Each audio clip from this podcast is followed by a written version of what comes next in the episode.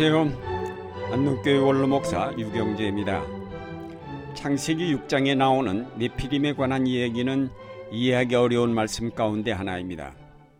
하나님의 아들들이 사람의 딸들의 아름다움을 사랑하여 결혼하고 거기서 낳은 자식이 바로 네피림으로 거인이여 용사가 되었다는 것입니다. 여기에 나타난 하나님의 아들들이란 하나님의 세계에 속한 자들로서 인간과 뚜렷하게 구별되는 신적 존재들입니다. 이것은 신적인 것과 인간적인 것의 야합을 통하여 악마와 같은 존재들인 거인들이 땅 위에 출현했다는 뜻입니다. 이 이야기는 하나님이 창조하신 모든 피조물들이 타락했음을 뜻합니다. 초인간적인 존재의 출현으로 말미암아 하나님이 하늘의 영역과 인간의 영역을 갈라놓으셨던 질서들이 파괴되어 버렸습니다. 이로써 전 우주적인 타락이 일어났습니다. 죄가 하늘과 땅에 만연하게 되었음을 뜻합니다. 이런 타락에 대해 하나님은 분명하게 그의 뜻을 계시하시며 동시에 인간에게 심판을 선언하셨습니다. 여호와께서 이르시되 나의 영이 영원히 사람과 함께하지 아니하리니 이는 그들이 육신이 됨이라 그러나 그들의 날은 120년이 되리라 하시니라 창세기 6장 3절의 말씀입니다. 인간이 신적인 존재와 야합하여 초인간적인 존재가 되었다 하더라도 결국 육체로 다시 말해서 죽을 수밖에 없는 존재로 머물게 하셨다는 말씀입니다. 거인들은 영원한 존재가 아닌 120년이라는 한계를 가진 유한한 존재로 남아있도록 심판을 선고하셨습니다. 그러나 이 거인의 출현으로 이 세계는 점점 더 깊은 타락의 구덩이로 떨어지게 되었습니다. 하나님은 마침내 홍수로 그 세계를 심판하시고 노아의 가족을 통해 새롭게 시작하셨습니다. 오늘 우리는 이 얘기를 통하여 이 세계와 우리 속에 있는 거인 본능을 들여다보면서 하나님께서 우리에게 기대하시는 겸손한 참 인간의 자리로 내려가야 하겠습니다. 우리는 먼저 우리 속에 그리고 이 세계 속에 있는 거인 본능을 살펴보고자 합니다. 하나님의 아들들이 그들의 본래의 자리를 지키지 아니하고 떠나 인간의 딸들과 결합함으로 악이 본격적으로 이 땅의 거인의 모습으로 나타나게 되었습니다. 이 하나님의 아들들은 제자리를 지키지 아니한 타락한 천사들이라고 하겠습니다. 이들은 인간에게 하늘의 비밀들을 공급함으로 인간을 초인으로 만들려 하였습니다. 인간이 인간으로 머물지 아니하고 신에 가까워진다는 것은 결국 자기를 지으신 하나님을 대적하는 것이요 그와 같은 자리에 오르려는 교만을 뜻합니다. 옛날에는 영웅과 용사들이 나라를 지배하고 사람들을 다스렸습니다. 그런 영웅들은 대개가 신인 결합에 의해 탄생된 거인들이었습니다. 그러나 오늘날에 와서 그 영웅의 시대는 끝났습니다.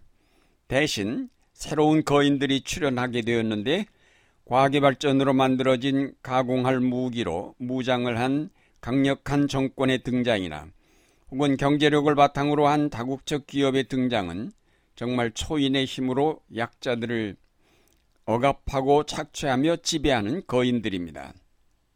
저들이 내세운 구호는 다 선하고 정의로우며 누구도 부정할 수 없는 신적인 것들입니다. 그런데도 정의와 평화 대신에 불의와 억압과 착취만이 일상화되어 버렸습니다. 타락한 인간 속에 아무리 신적인 요소가 주어져도 그 인간이 선하게 변화되지 못하고 오히려 그 악이 날개를 얻은 것과 같아서 더욱 악해진다는 진리를 우리는 여기서 배우게 됩니다. 과학과 의학이 발달하여 과거에는 하나님의 신비에 속하였던 것들이 점점 밝혀지고 그 비밀이 드러남으로 인간은 초인에 가까워졌습니다. 그러나 초인이 된 인간은 결국 이 세계를 파멸로 이끌어가고 있습니다. 인간은 거인이 될수록 더욱 무서운 악을 만들어낼 뿐입니다. 거인을 지향하는 이 세계 문명은 결국 스스로 파멸의 길을 향하여 치닫고 있습니다. 우리가 잘 아는 구약 성경의 다윈 이야기에 거인이 등장합니다. 블레셋의 장군 골리앗은 거인이었습니다. 그 거인 앞에서 이스라엘 군대는 숨도 제대로 쉬지 못할 정도였습니다. 그러나 한낱 목동인 다윗의 물매에 의해 그는 넘어졌고 이스라엘은 승리를 거두었습니다. 성경은 이와 같이 한때는 거인들이 나라들을 지배하고 이 세계를 다스릴 것 같이 보여도 그것은 아주 보잘것없는 존재라는 사실을 교훈하고 있습니다. 하나님은 거인화되어가는 인간의 문명에 제동을 거셔서 그 인간을 구원하려 하십니다. 바벨탑을 쌓으려는 인간을 흩으셔서 거인이 되지 못하게 하신 하나님.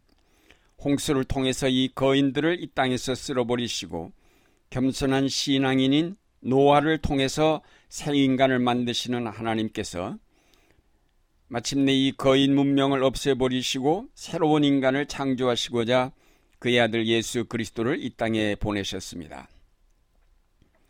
예수 그리스도의 성육신은 신적인 것과 인간적인 것의 결합이 아닙니다. 그는 하나님의 아들이시지만 자신을 완전히 비우고 오셨다고 하였습니다. 신의 능력을 그대로 간직하신 채 거기에 인간의 껍데기만을 쓰신 것이 아닙니다. 그는 철저하게 신적인 것들을 모두 비우고 오셔서 인간이 되셨습니다. 그런 의미에서 그는 초인도 거인도 아닙니다. 그는 오히려 가장 작은 자, 가장 겸손한 자, 지극히 보잘 것 없는 자로 이 땅에 오셨습니다. 그는 고난받는 종으로 오셔서 멸시와 천대를 받으시다가 마침내 자신을 희생제물로 내어준 어린 양이 되셨습니다. 그는 철저하게 인간이 되셨습니다.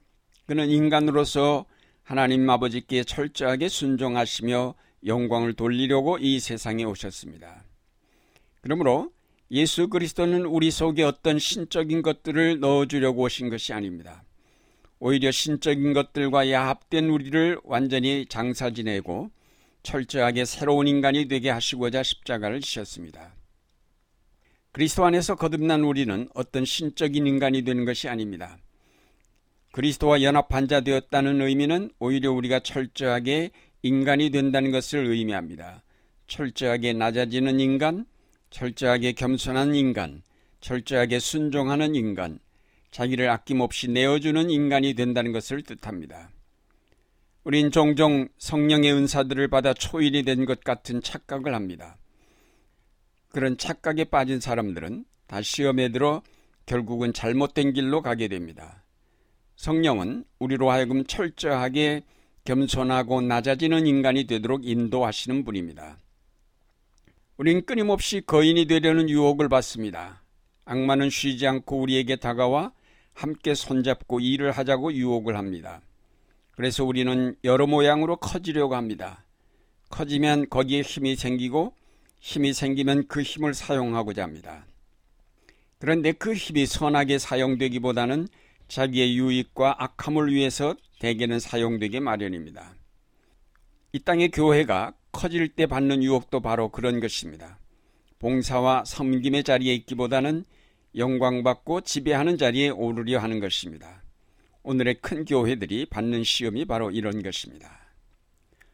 사랑하는 여러분, 하나님의 영역을 끊임없이 침범하여 거인이 되고자 하는 세계 속에서 그것이 바로 하나님의 질서를 파괴하는 죄악임을 깨닫고 지극히 작은 자가 되라고 요청하시는 주님의 음성에 귀를 기울이시기 바랍니다.